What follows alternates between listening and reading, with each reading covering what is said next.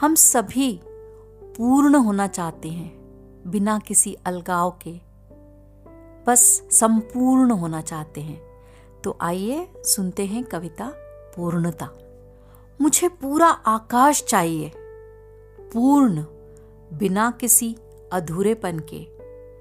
पूर्णता की प्यास और तड़प और भी बढ़ रही है अब, मानो कोई अनसुनी सी पुकार अपनी ओर खींच रही है, और मैं बिना किसी प्रयास के चलती जा रही हूं अनजान बीहड़ों में। अब यह यात्रा थकाती नहीं, बल्कि प्रेरित करती है अगला डग भरने को, अगला कदम भरने को।